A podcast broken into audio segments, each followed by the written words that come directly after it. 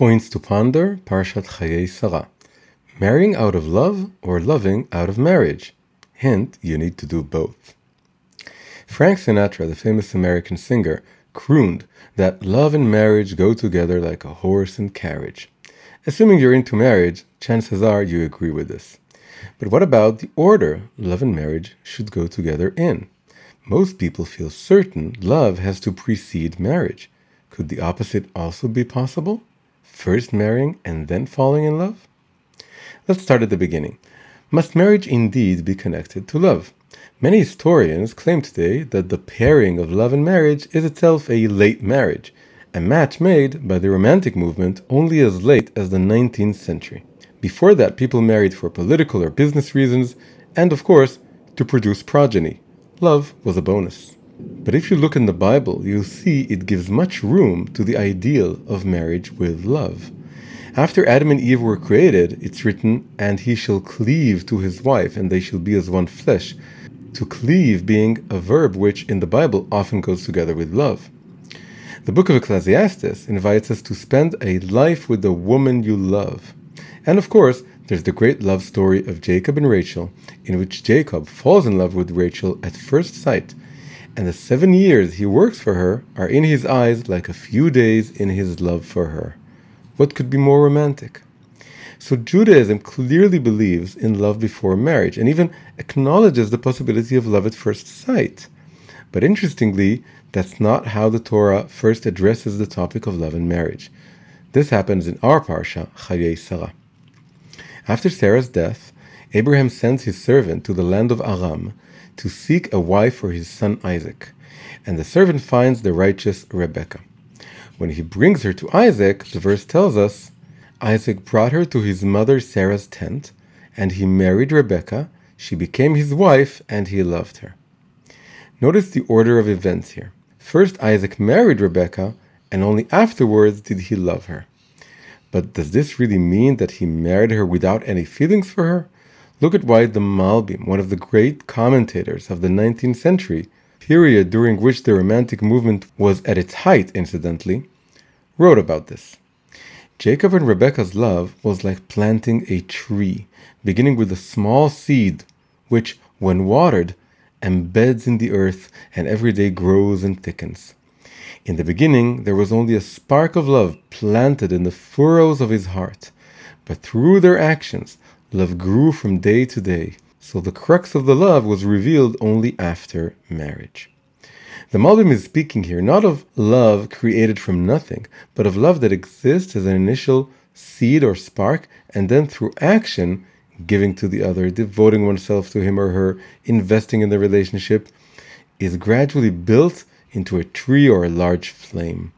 The author of the Sefer HaChinuch, the Book of Education, describes something similar in saying that after the deeds, the hearts are drawn actions don't only flow from feelings, they can also strengthen them in return. Many years ago, when I was a university student and very far from Judaism, I saw a documentary about an ultra Orthodox family from Mea Shearim. One of the most striking things in it was the description of how the people who married at a very young age and only after two dates came to love each other.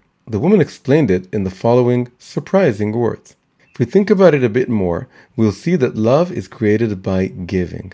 When one person gives to another, that causes him or her to love the other. We don't marry because we love each other.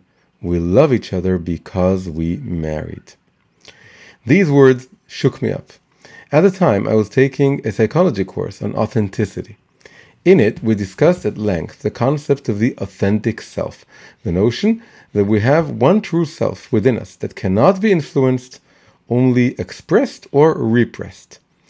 And then comes the simple Haredi woman who never spent a single day in college and puts forth a radically alternative idea that our self isn't completely preformed, waiting to be discovered, but is rather a product of a two way process involving both passive discovery and active formation. On the one hand, we must listen to our hearts. Even this woman wouldn't have married just anyone. Yet on the other hand, we mustn't sit with crossed arms and wait to see if our feelings grow. we must actively develop them. And the result is no less authentic. I might have suspected this woman of deceiving herself, if not for the fact that the true heartwarming love between her and her husband was self evident. Don't misunderstand me. A wedding minus any feelings of love is a mistake, even a dangerous one. A marriage based on utilitarian considerations alone will most likely lead to misery and unhappy children. What I'm saying is that love is like a bonfire that we build. We need a true spark of love in order to ignite it, but not much more than that. Maintaining and enlarging the flame is up to us. Point to ponder.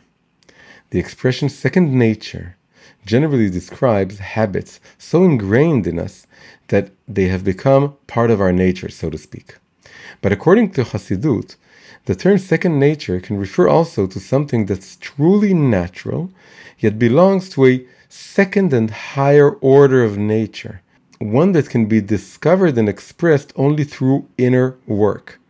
In the context of authenticity, the regular authentic self is our first nature, whereas the higher one, the one we must actively take part in forming, is our second nature. People who believe only the regular model of authenticity has truth to it think that the second nature self is something artificial, an illusion we've convinced ourselves is real.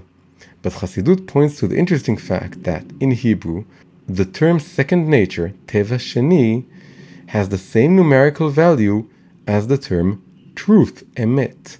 This hints at the idea that second nature may be our true nature, and that the reason we need to put in work in order to attain it is precisely because it's higher.